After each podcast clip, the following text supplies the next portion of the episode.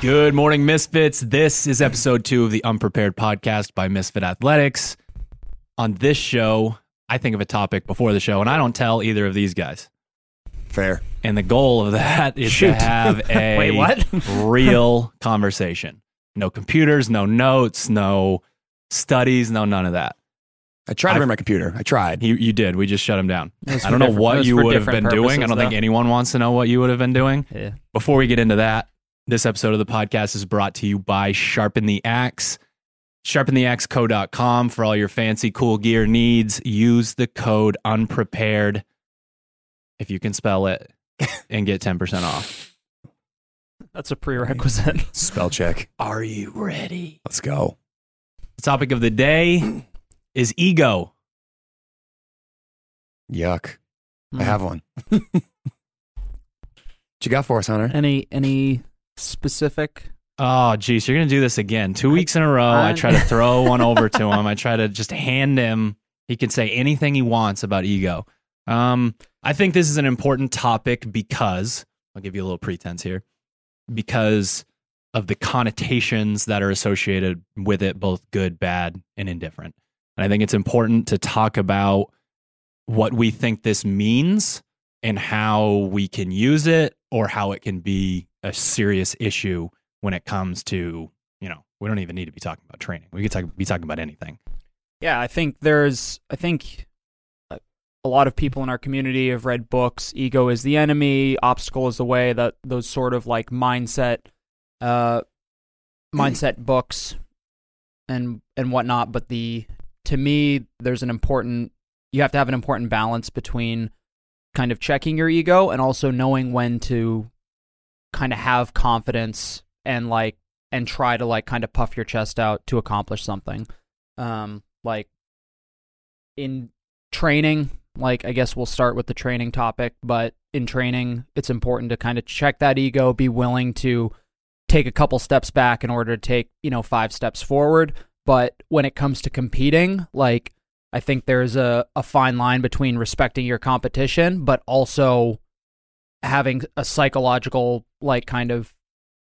advantage over your opponent by kind of trying to puff, like I said, puff your chest out, exude a higher level of confidence than maybe you have, but just demonstrating that you are confident and prepared to tackle whatever's coming your way. I think there's got to be a balance of both. I think you gain an edge by having a little bit of an ego, at least early on. I mean, a lot of us that started, again, going with the training aspect with, yeah, I can do that, or yeah, I'm going to try that. And that type of attitude, that can-do attitude, is something that's really important early on when you're trying to establish, yourself in this aspect training.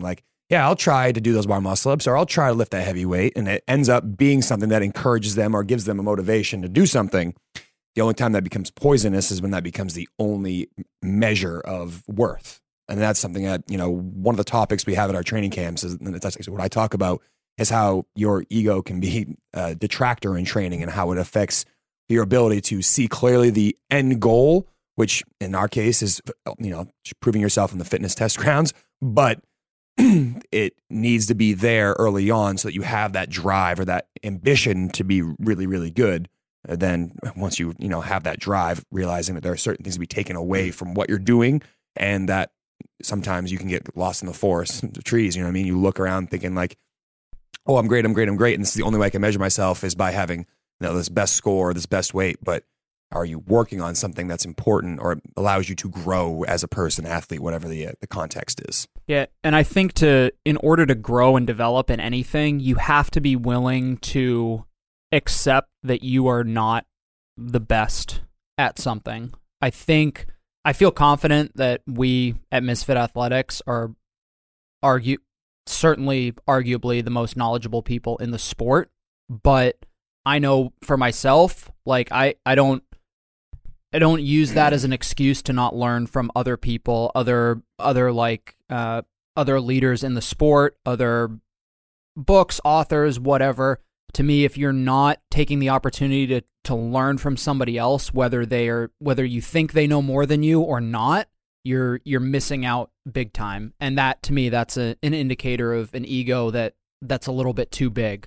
If you're not willing to learn from somebody who knows maybe even less than you, but still listen, you could probably still gain something from those people. You value those conversations with people that have different experience and different backgrounds, because they might say something in a way that, oh yeah, that sounds very basic, but it's explained in a very concise and clear way that other people can then relate to, for example. Right. Like, I just think about coaching, like you said, you know, I might be considered a well-respected member of the community in terms of the coaching aspect. That doesn't mean I can't learn a very basic cue for, you know, someone that's very new to CrossFit or very new to training and imply that to them. Be like, hey, listen, like it's something as simple as like, I want you to be able to squat down, stand back up, and you don't need to go super technical, like external rotation, this, and this.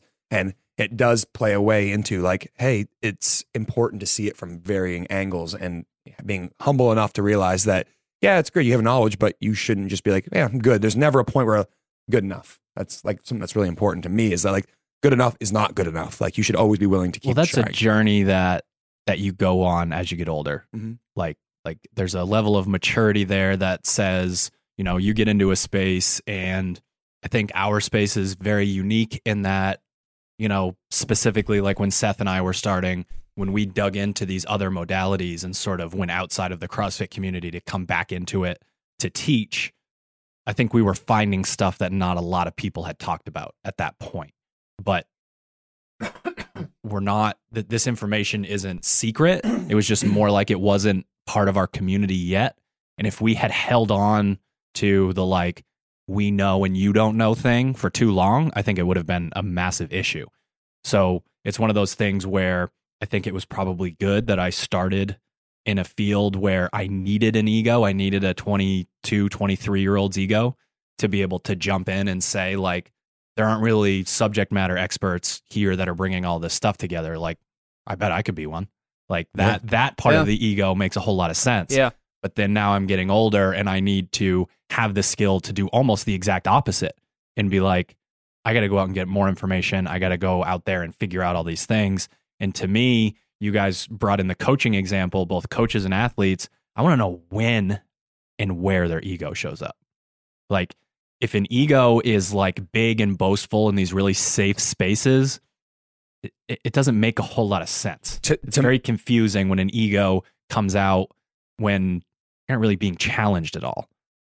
This is weird, but like instantly in my mind, it became into like Jell-O. And I'm to explain what I mean by this. When you put Jell-O in the fridge, it's like not set. And it's kind of like your ego early on. You have this like... You fucking love Jell-O, don't you, fat boy? you have this like thing that's not set yet. And as you grow, it solidifies, or in the fridge, it solidifies. And all of a sudden you have that and you go, all right, well, it's good that I have all this information and I've built up this like character, this identity.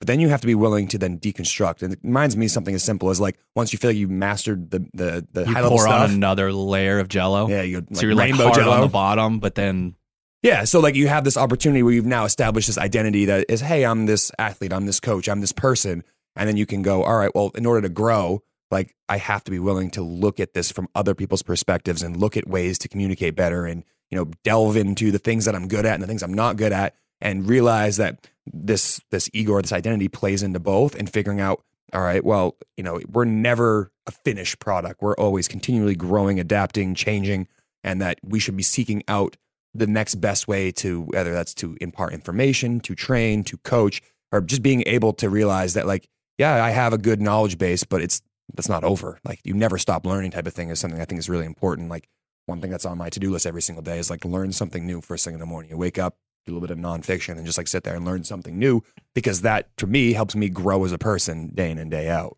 It's no secret that the people that get stuck within their ego are not out there searching for anything new, because I don't know, there's someone's law, shows the graph where it says the more that you know, the more you realize you don't know. The more you go out into the world and get this information, the more you're like, whoa, there is a lot out there. There's a lot for me to know. There are so many of these, like even just a different perspective on the same exact thing. So someone that's stuck within that has not like realized, oh, I should probably get out there and educate myself and figure out this kind of thing. And then that's how you can get stuck, because you think, okay, I'm living in this little bubble. I have 3 or 4 facts that work pretty well for me. I'm just going to stick to those, because when you go out there and research, you're just like, oh, wow. That's a lot. Again, I think back to coaching again, this example is that you have, you know, this person who starts coaching, they might not know the technicalities of a movement, and then they start learning external rotation, placement of body parts. But if you can't relay that information on a very basic level, that knowledge base you have is essentially useless. And it becomes a skill now. Hey, you are a technically smart coach, but you cannot relate to the person. So in this instance, like, your growth needs to be, how can I make this information readily available for the person I'm trying to explain this to? Or it goes in the opposite direction. You're really, really personable, but you have no knowledge base, and just recognizing like, hey, I can really, like, I could sell someone anything, but I can't really go into the nitty gritty details. And you need to have a balance of both technical knowledge so you can help the person do whatever they're trying to accomplish, but you need to be able to relay that information in a way that makes sense to them. And that's a huge skill to be able to do that. That's the exact representation of where your ego belongs. Your ego belongs within, you've prepared yourself, and now you have to go relay that information. As a coach, you have to go stand in front of a group of people and make it seem like you know exactly what's going on and you know exactly what the scale is for this person. They need that from you. Mm-hmm. That's where your ego belongs. But if your ego then makes it outside of that realm into you trying to have further education, or you're working with another coach and you're trying to help them and everything that they're doing is wrong, as opposed to maybe it's just different and you can help, like your ideas can combine. Like, it's, you know, we think back on, you know, certain like hard and fast rules we had for certain movements, you know, 5 or 6 years ago. I would say all of us as a company are more open to, how do we get that idea out there? How do we get that concept out there, but work with the athlete within, you know, maybe their mobility or their skill set, or, you know, all these different things. I mean, I think about that early on. If we had seen some of the movement and been like, that is just, that person's trash in their back, they're going to get hurt. Like, that's not the right way to train. And then you see that person put that into practice and you're like, all right, well, maybe my ego is too big. And I was so concerned with like, this is how so-and-so said it. This is how I'm going to teach it. This is how Misfit Athletics does this. Exactly. And being humble enough to be like, all right, well, you know, I didn't think that was the best way to do legless rope climb, so that's the best way to do this movement. And all of a sudden you're like, well, they're faster than the way I teach it, and they can do it over and over again because they've practiced it. Maybe it's on me to be like, all right, well, to swallow this like uncomfortable like pill, like I learned something I didn't know, and okay, now I have to be humble enough to say, okay, that should be the way you do this, or you should try this, or like you experiment with this, because that's the only way you truly know, is if you try to do it for yourself or learn for yourself, and then at that point you could decide, all right, well, that worked, or maybe I should do something different, like that didn't work for me, type of thing. But yeah, in training and practice and in preparation, I think that's when the ego needs to be checked, so to speak, so that you have that kind of that willingness and that openness to either experiment with new things, try to see things from a different perspective. But I think one thing that we, in our community as well, we could be better at is when it comes time to compete is exuding that confidence. Like I spent the last, you know, four training cycles beating the crap out of myself every single day, feeling like death, feeling like I'm not making any progress, and now it's the open, and like, now what? And they start performing, and it's like, holy shit, like, yeah, I am crushing it. I think the open is a perfect example of that. Yeah, and it's like maybe you had the appropriate mindset of like checking your ego during training, being willing to step back, being willing to kind of slow things down in order to speed them up later, but there is that time where you need to flip that switch and allow that ego to drive you through the wall, because you spent so long building that confidence, those, you know, that ability up.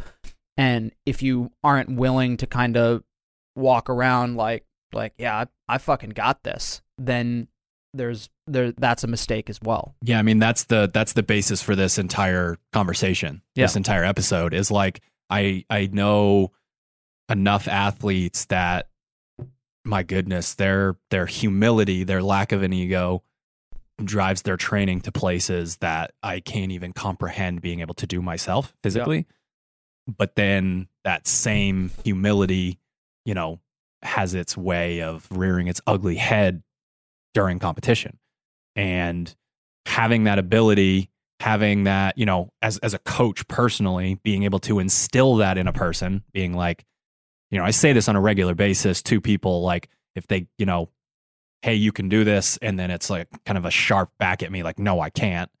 It's like, just so you fucking know, you are one of the best people in the entire world at something. Yeah. Are you kidding me? You need to own that. I'm not the best in the entire world at anything. I'm pretty good at a lot of stuff, not even close to that realm. Yeah. Like, I can tell you right now that if I worked as hard as you, I would be out here ready to knock everyone's head off. Yeah. Like the ability to switch between kind of training and competing, that mindset is a learned skill. Like, you have to practice that. You have to be willing to, in training, occasionally flip that switch and be like, it's go time. Like, I know I'm capable of this, and I'm going to absolutely burn it down in this training piece, for example, or something like that. You have to be willing to go there so that when it comes time to turn that on for real, you've got it. Yeah. And that's, we talk about, a lot of people get this idea that remote coaching is very specifically,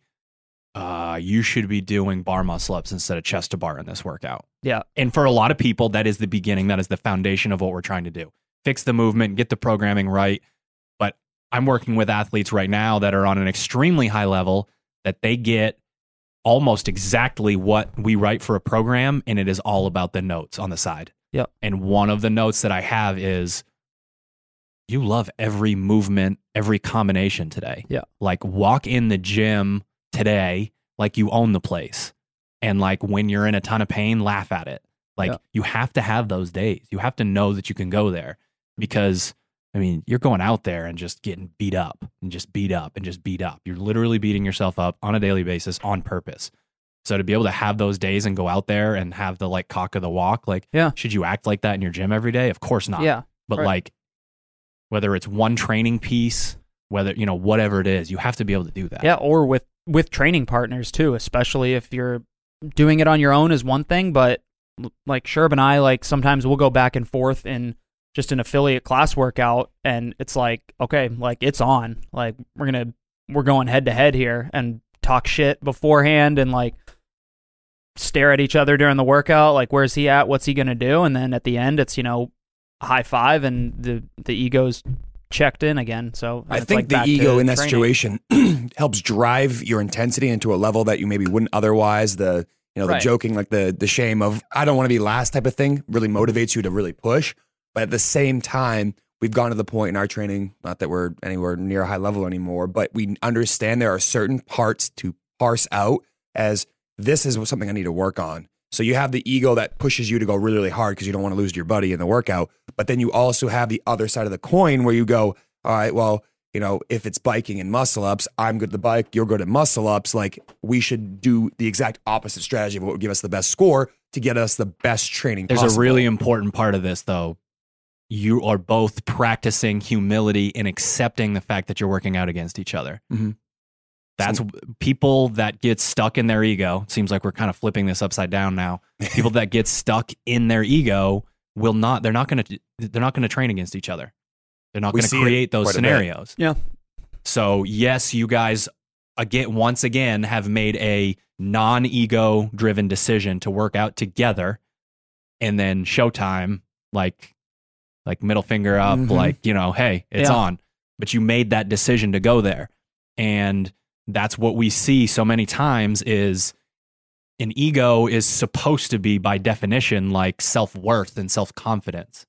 But we know that the people that present it in really confusing places don't have actual self-worth and self-confidence. And maybe they know that, and maybe they don't. A lot of people subconsciously, the very loud and boastful type person where you're like, what are we arguing about right now? Mm-hmm. I'm confused. Like, what?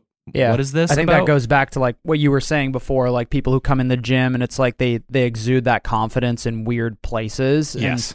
And that's to me just kind of a telltale sign of just a general lack of confidence, or maybe there's one part of, if it's training, for example, you come into the gym, there's one part that you feel really confident about, but you're not going to have to go up against somebody who's better than you at it. You're going to be just kind of training on your own. So there's no standard. Nobody's holding you to like a higher level or whatever. So you can walk around with that feeling, but hopefully, kind of like deep down, like it's just kind of bullshit. Like it's just on the surface. Yeah. If we're trying to earn points towards self-worth and self-confidence, I can guarantee you there's some deep work associated with that. Yeah. And that's the type of work I think that people shy away from, that put out that sort of false confidence.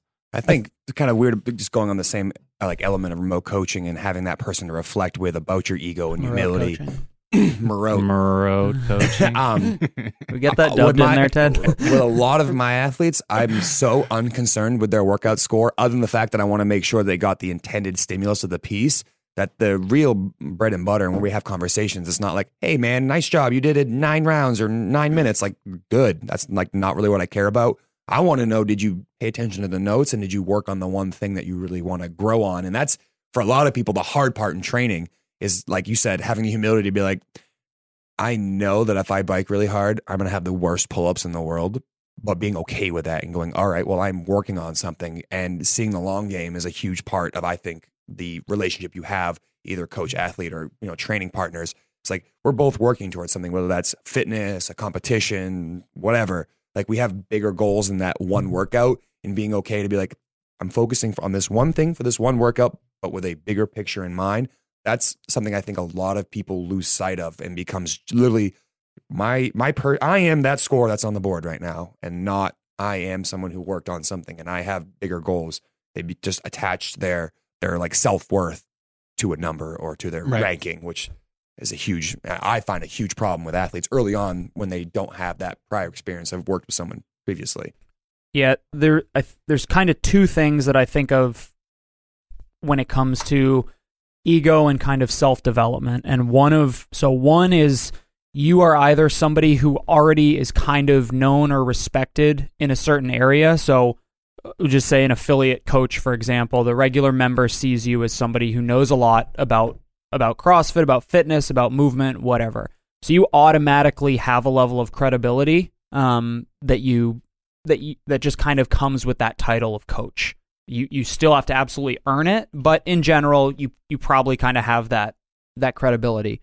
You can kind of throw that away by not listening or learning or trying to like develop with your athletes, or you can basically gain more credibility by asking questions and trying to learn from either athletes or coaches who might be considered like subordinate to you or have less knowledge. You put yourself kind of higher on that pedestal by putting yourself lower, if that makes sense.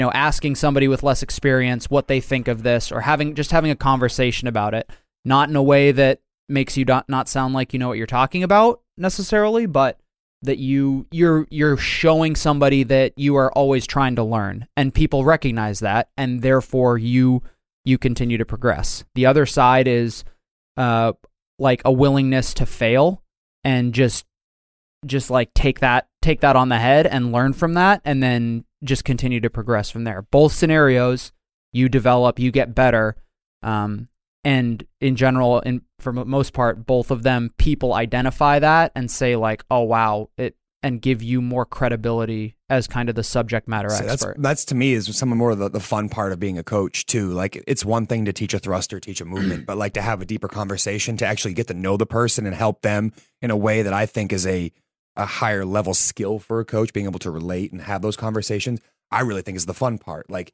for example, coaching one of our classes here called Hatchet that has 3 pieces, like a lot of those athletes are a little bit more serious. They come to the gym more frequently. They're looking to get a little bit more out of training. It's fun to have a conversation. It doesn't involve like, this should be your row pace. It's like, you need to think about how you're moving here and how that relates to something else. And that higher level of thinking and that like deeper dive into, you know, mindset or approach is, I think, where a lot of athletes are, you know, start to see humongous changes, more so than just their body obviously changing. The mindset part of it is this part that a lot of people just don't pay attention to and just assume like, I'm just going to blindly follow this, whatever this says, instead of like taking a chance to reflect, which is something we stress on all the time with athletes. Like, you need to spend as much time outside of training thinking about what you did and what you're going to do next as you did doing the actual training, to see the growth that you want. I mean, what to go back to what you were talking about, for me, it's all about any time that I'm working with an athlete that I feel like has that false ego, the willingness to be vulnerable is just not there. They're not going to put out into the world like, I'm going to work really hard on this and I might still fail. Yeah. Like, their willingness to do something like that is exactly what's holding them back. And I think people need to realize that, you know, I don't think everyone that's going to be listening to this is either going to be the person that has that gigantic ego that gets in their way and doesn't allow them to train, or the person that is like so humble that they train their butt off but then can't put it into effect. Yeah. There's probably, you know, a big spectrum when it comes to that. But if you are looking, you know, if you're really willing to look in the mirror and try to find out specifically, like, what is holding me back? Like, why am I not able to progress here? There's a pretty good chance that you aren't willing to like start over in that sense of like, I'm going to put myself out there and I might not get the exact result that I want. You know, maybe I want to be the fittest person on earth, and that's just not in the cards for me. Yeah. And like, I told people that I wanted to be the fittest on earth, but now, you know, it's scary to be vulnerable. It's scary to go into that thing. So I'm just going to keep doing exactly what I was doing, and I'm going to make excuses and all that. You have to be able to just kind of let go and say, I'm going to put myself out there. You know, it's going to be an obvious declaration to people if you start training like a CrossFit Games athlete. Like, that's all you do. You train, you recover, you eat, you sleep. Like, that's kind of the whole game. So that's going to be put out there. So if you're going to go that far, you have to be willing to do that thing where you take who knows how many steps back just to take one step forward.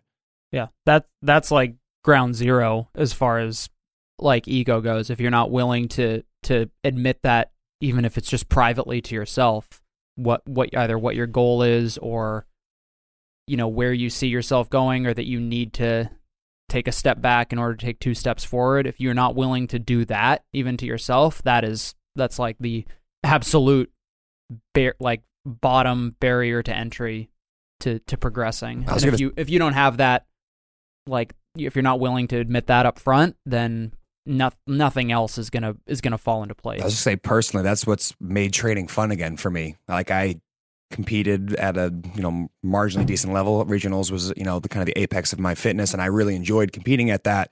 And then that was obviously not in the cards anymore. And I was like, oh, what am I training for other than just like health and longevity? And, you know, not having that like goal, whether that's individual or team, like not having that anymore is like, what am I training for? And it felt like kind of all over, like restarting almost. But then I went back and became a competitor within like every single piece. Yes. You were trying to find that again. Yeah. And I was trying to find that. And I found that a lot of times the ego led to me to be disappointed if I didn't do, you know, if I wasn't the fittest in the group or whatever, if I wasn't doing that. And it is honestly poisonous. Like, it made training less fun because I was like, oh, my worth is that score. And that's not the case. And now it's no fun for no reason. Yeah. And now exactly. You're turning something that used to be enjoyment, used to be something you did for pleasure, and it becomes like a job. And that doesn't make training very fun. So when I was finally able to be like, all right, like, knock it off and pay attention to little things that you want to focus on. And you just look at things like, our class workout today was rowing, burpees, and power snatches. Like, if humility, like, I probably said, oh, maybe I should go a little bit slower on the first two so I can smash the last part. And that's what I would have done in the past. Now it's like, the thing at the end is I'm good at. Like, do the things that you're not good at as hard as you can and make that what your goal is today. And having micro victories rather than a macro view, I think, helps a lot of athletes make that progress. And, you know, it's a tough pill to swallow when you have that ego early on and you want to be the fittest in the class or fittest at whatever their workout is. But again, for me, it brought back that excitement of like, hey, there's something I'm not good at. And that's why I liked CrossFit to begin with, is that there were so many things I was terrible at. So it's exciting, and there's like lots of potential. There's a lot of things I can get better at, which is going to make me a fitter person, make me enjoy this, because there's, you know, I like conquering a new skill or conquering a new movement. I have that again. You know, it might not be like get your first muscle up, but now it's like, can you do 5 muscle ups after you know, bike at 1500 watts? That is now the new victory for me. And it's made training a lot more fun in the last like year or so than it had been in years past. Kind of on the other side, we've talked a lot about the like willingness to kind of subordinate yourself to getting better at something. I think there's also a lot to be said about having the confidence, and whether it's confidence, ego, whatever, to see something that you've either never done before and say to yourself, like, I can figure that out. Yeah. Then kind of be like, oh, I don't know, like, I'll be humble about this and take it slow. There's a lot of value in seeing something, whether it's in the gym or just learning a new skill. Like, it, I'll give you my example is like, I've done a bunch of like woodworking and even some painting lately, just kind of for fun. And I basically like see it something like on YouTube, and I'm like, oh, that's cool as shit. And I just say to myself like, well, like, if YouTube guy can do this, like I can fucking do this. It may not come out great, but I can do it. And I'll, if I practice it a bunch, then I'll get reasonably good at it. And then people at the gym come up to me and are just like, oh, that thing you like painted is really cool. And I'm just like, oh, yeah, I mean, oh, thank you. Like, I appreciate it. I don't really know what I'm doing, but like putting yourself out there, just putting yourself out there and trying new things. And it doesn't take much. People kind of forget their beginner gains, like from the gym, you know, when you started training and you got really good, really fast and started to taper off. That like that shit's real in most things in life, and it doesn't take too much, but maybe just a willingness to try and fail at something, but also with the mentality of like, if so and so can do this, like I can do this. Well, what was super important about the way that you explained that is there was self-talk, both with the first example that you had and then with your own example. And I think that when you start to get into the mode of like, this style of person that struggles with this is always the hardest worker. 9 times out of 10, always the hardest worker, but they're not willing to say to themselves, I can figure this out before they get started. And then after they do figure it out and they're on that stage, I can do this. Like I'm that good. Yeah. That self-talk is so important, and it's not an ego. It's not like, it's one of those things where we talk about the ego would be, I tried this skill once and I sucked at it and I'm done. Right. Like I'm the guy that figures stuff out super easy. And I don't want to, you know, be like people to think that I'm like full of shit. Like, oh, well, I thought you were super athletic. Like what happened with that handstand ramp kind of a thing. Yeah. Like that's where that issue becomes a thing. But you saying that you're going to figure it out and then trying it 10,000 times until you do figure it out, like that can teach you that, like your belief in yourself, your belief in the fact that you can do something can translate over all of these stages. Yeah, I've like, this will kind of go off onto a little bit of a tangent. That's the point of the show. Let's do it. I have varying opinions on like college, public education and stuff like that. Man, and you get me started, boy. I told you. And if you think about it, this is not to, I don't want to insult anybody, but this is, if you take an honest look at it, this is kind of the way it is. There are really a very few number of professions in the world that seriously require like a higher level education.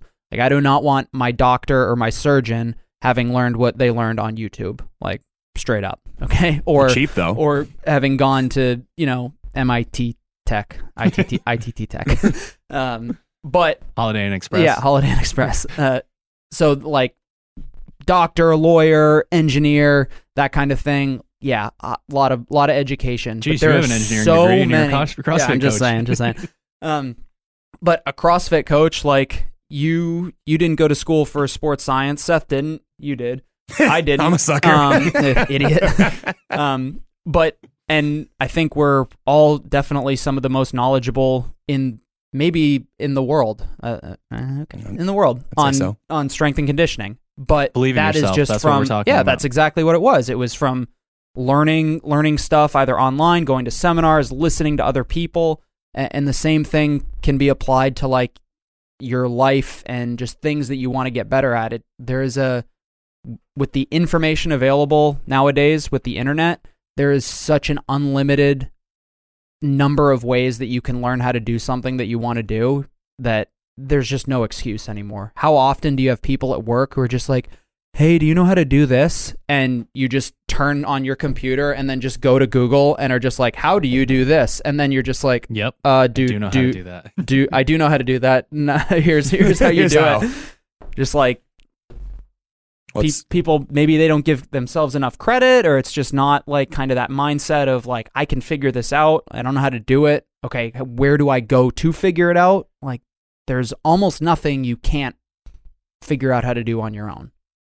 It's funny, the school thing is like the perfect like explanation of my growth in terms of, you know, having the ego, not having the ego. I was always the kid who like, because I didn't want to do the work, would be like, well, I mean, I can get an A most of the time without doing anything. Right. But like, I had to, when I was younger, hold on to that fact. Like I couldn't let someone see me studying because then, you know, I thought of myself as like a hypocrite. Oh, I thought you were the guy who fucking didn't study. I'm the hypocrite that's like hiding in the bathroom studying or whatever. Yeah. Because at a certain point when you get to college and you're in those engineering classes, like you can try to be that guy and they say a word you've never heard before. Yeah. And like, good luck conjuring that up from your brain. Yeah. Like it's not going to happen. Like, and I still had issues with that, with, you know, the education system and whatnot. But like the message would be to someone that's still struggling with that ego thing. And it doesn't have to be in relation to CrossFit. It can be in relation to anything. Oh. If you're still struggling with that, like people are going to relate to your humility. If you just let go of that shit, they really will. They're not going to think you're full of shit. They're not going to be like, oh wow, he's, you know, he always talks about how dumb it is to run more than 20 feet. Like that's one of the jokes that like CrossFitters have the 400 meter sticker, the bumper sticker, yeah, instead of the 26.2. Love it.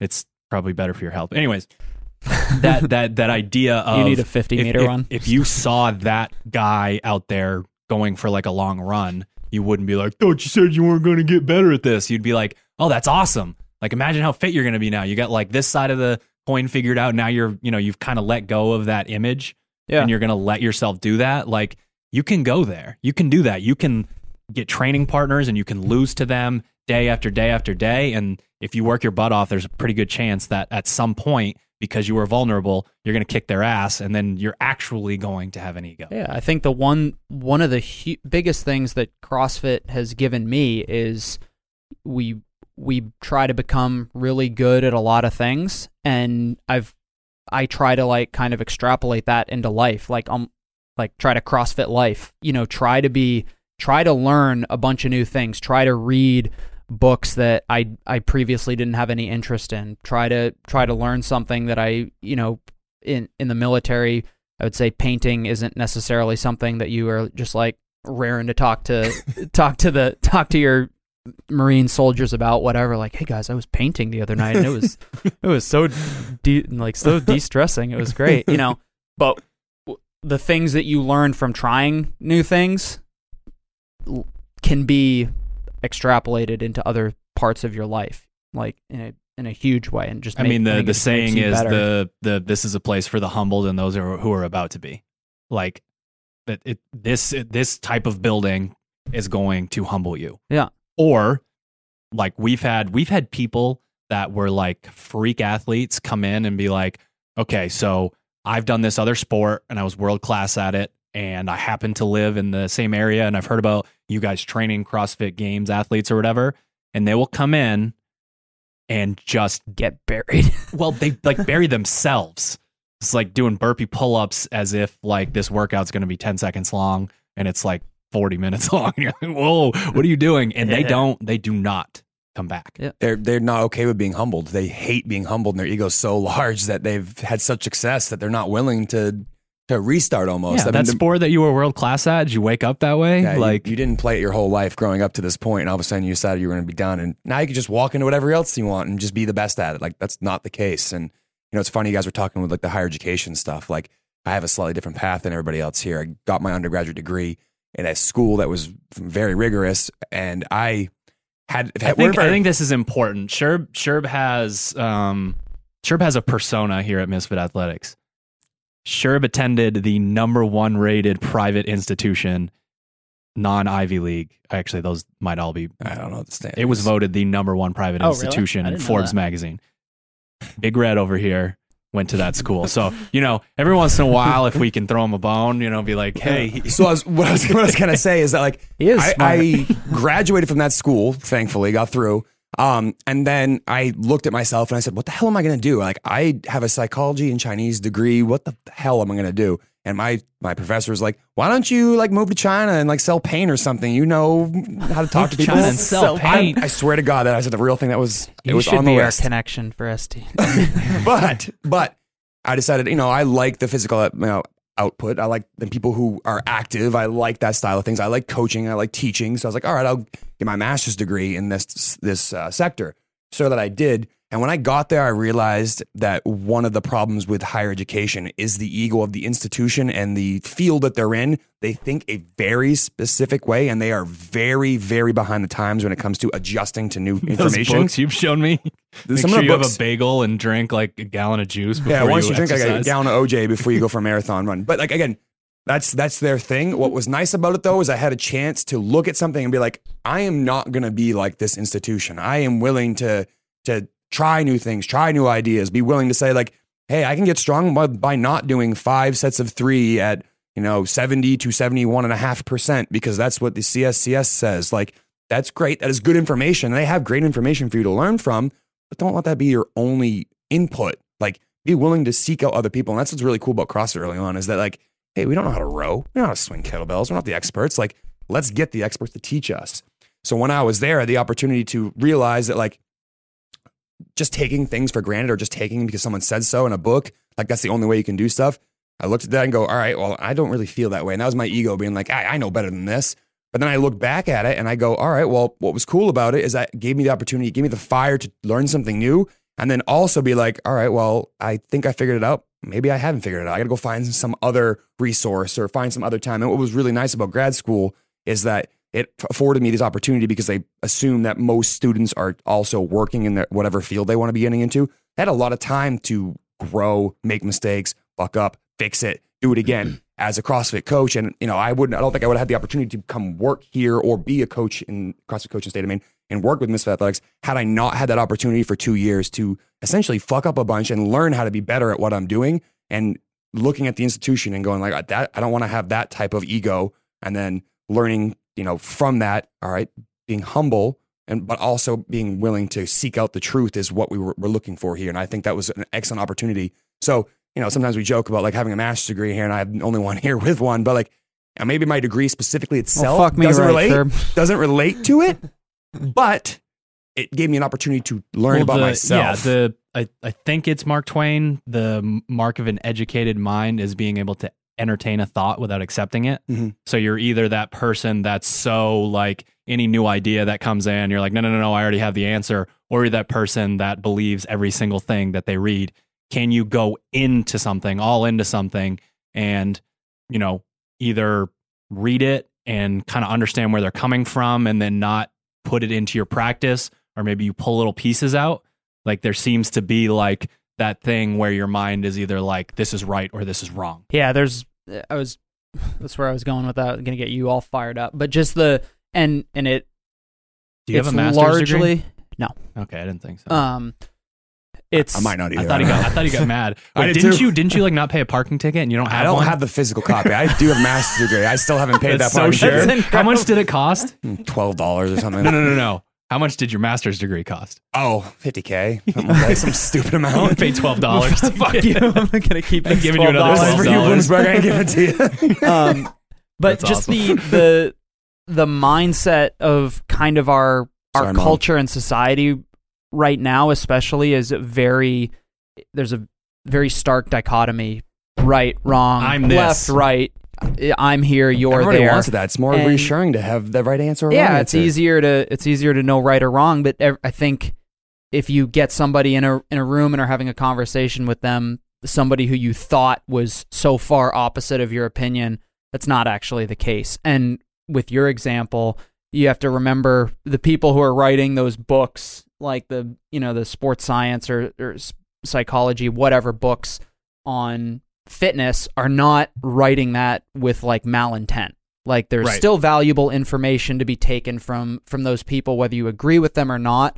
If you are completely shutting people out who have different opinions from you, you're effectively just cutting off your own ability to grow. If you think that they're closed-minded, and you don't want to be a part of what they're doing, and then you act in the exact same way. Yeah, how are you furthering this? How are you bringing people together? I was going to say, in the higher institutions, like I agree, the person that wrote the book didn't be like, hey, fuck these guys, I'm going to write whatever I want, and they'll follow what I say. Like they wrote it with an intent, like they're, hey, I want to educate other people. The problem then becomes, within those institutions, they want to make things, like you said, right or wrong. So they say, this is the only way it's going to be taught, rather than like I feel like I'm just like, imagining in my mind, you have the days of like Plato, Socrates, all these philosophers who would just literally go on walks and talk to people about what their thoughts were.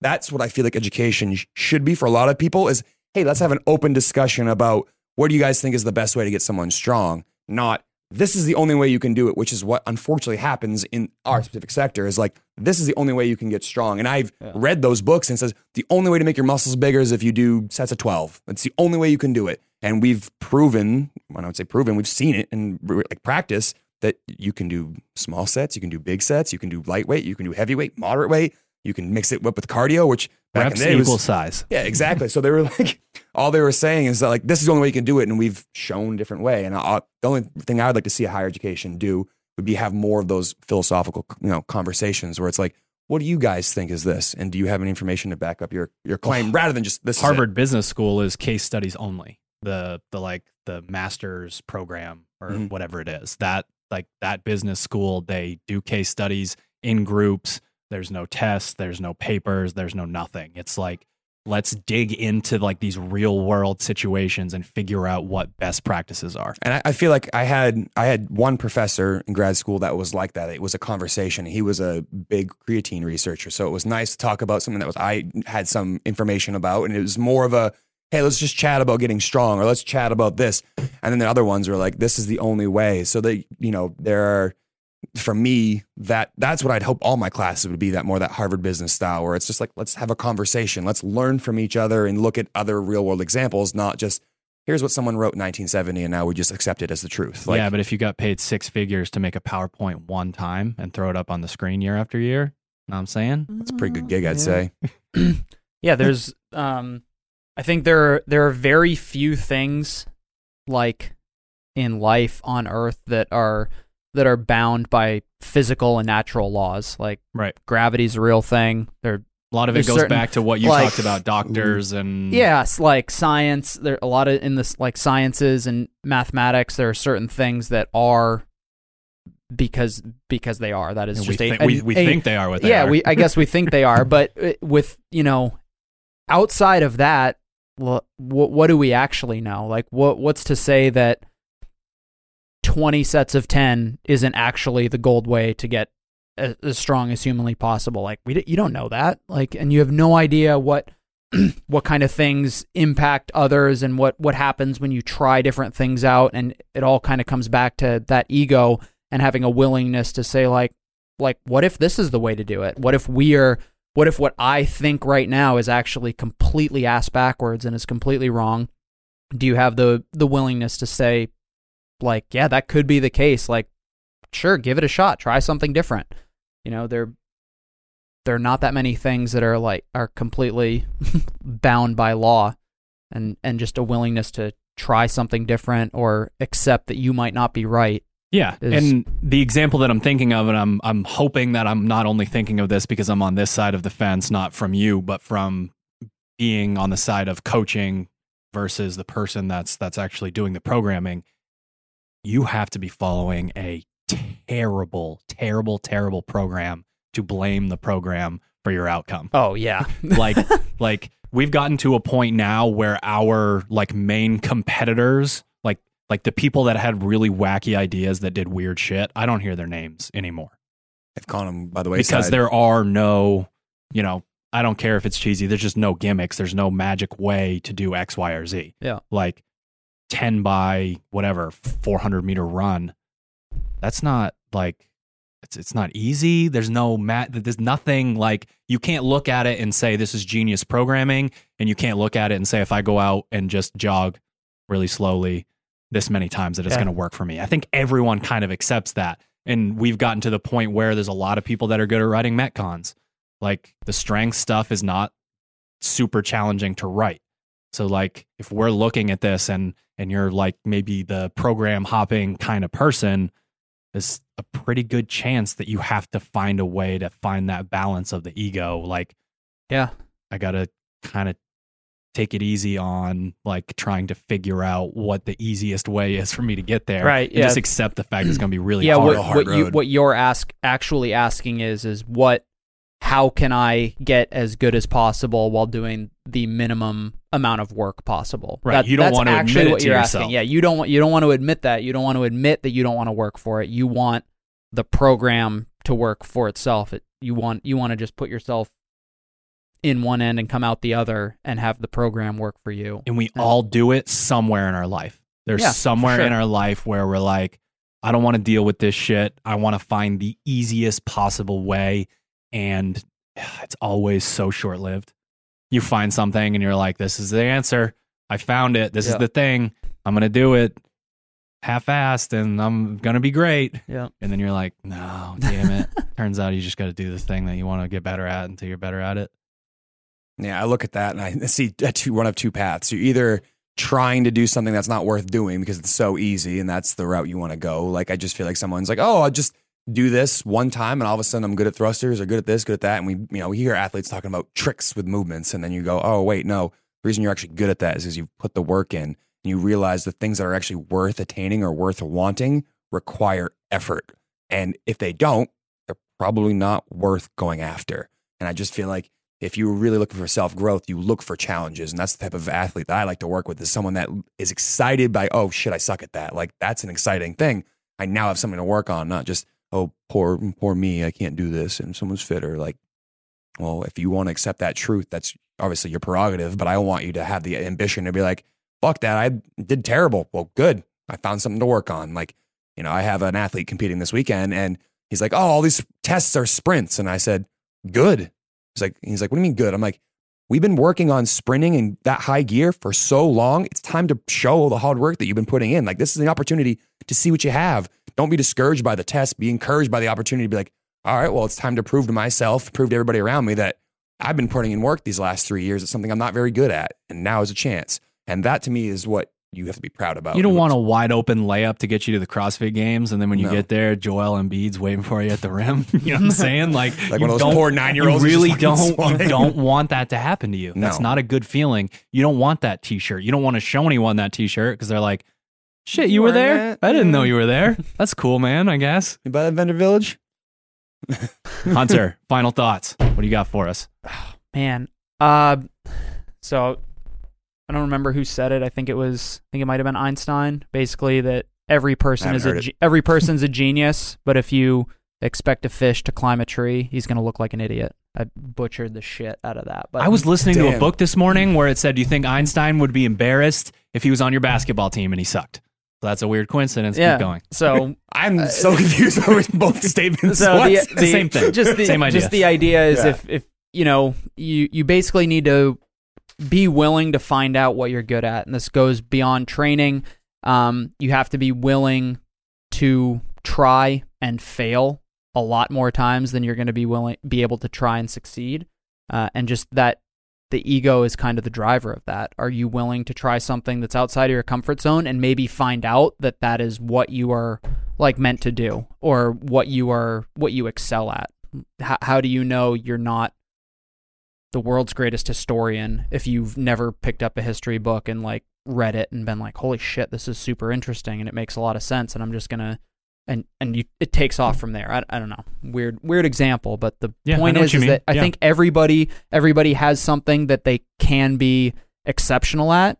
You have to have that ego, the mindset, the willingness to try, fail, try, succeed. As someone who's battled ego quite a bit, both growing up and like just in the recent memory of CrossFit, like CrossFitting, like I've definitely battled that myself. The biggest thing I can say to all of you out there is take a step back from what you're doing and do not be so obsessed with the outcome. Be obsessed with the process. Look for things that challenge you and accept them, and understand that before you have a good time, there are going to be a lot of times where you're not having good times. But you look at that and say, all right, I got a little bit better at this, and that little bit of incremental growth or finding the things that you're not good at and seeking them out and working to get better at them, I find to be way more rewarding than that one quick instance of that quick reward of I get to write my name on the board, or I get to tell my friends I got this time on a workout. Seek the long game and don't play the short one, which is something that I've come to realize in the last couple of years here as going from trying to be more competitive to more of the recreational CrossFitter, is that even though I'm not competing at the high level anymore, I still find a lot of joy in looking at something going, I'm not very good at that. Why don't I take that head on, and being okay with struggling? We'll just close with the concept of, now that we've had this entire conversation, where do you land on this spectrum? Do you work your butt off and then you get really nervous when you're going to compete? Or do you shy away from really hard work and just hope you can kind of yell and, you know, perform and put on this whole show, you know, to get you there? And if you're on, you know, the side of not believing in yourself when it comes time, you know, find ways throughout your day and your week and your month and your year to prove to yourself that you are making progress, and acknowledge that. Every single victory that you have, you need to acknowledge that that exists. You know, the affirmations, stuff like that, it works really well. You're gonna, if you say it and you work hard, you're gonna start really believing it. If you say, I can do this, I am good at this, I have worked my butt off, and I'm gonna put it all out there the best that I can, that stuff will actually work. And if you're that person, and this is the side that I identify more with, if you're that person that's, you know, kind of full of shit about your abilities, you're not a hypocrite. You're not, you know, fake if you shed that and really go in and try to get better. People will identify with your authenticity, with your vulnerability. People want to connect. They're just scared, just like you, to be able to do so. Put yourself out there. You'll get the rewards from it, whether they're personal or, you know, accolade driven. Like, find out where you live on that spectrum and try to work on it. Agreed. Good. All right, ladies and gentlemen, that was episode 2 of the Unprepared Podcast by Misfit Athletics. Want to give a special shout out to the people that gave us feedback last week. Thank you very much for your comments and your likes and your subscriptions and all that good stuff. If you like what we're doing, please get out on social media and on YouTube and on the podcast app, all that good stuff. Let us know that you like what we're doing, or some feedback. Or one thing that could be cool with this show is leaving some comments about what topics you guys want us to tackle. Agreed. That would be great. We will see you next week with the Misfit Project.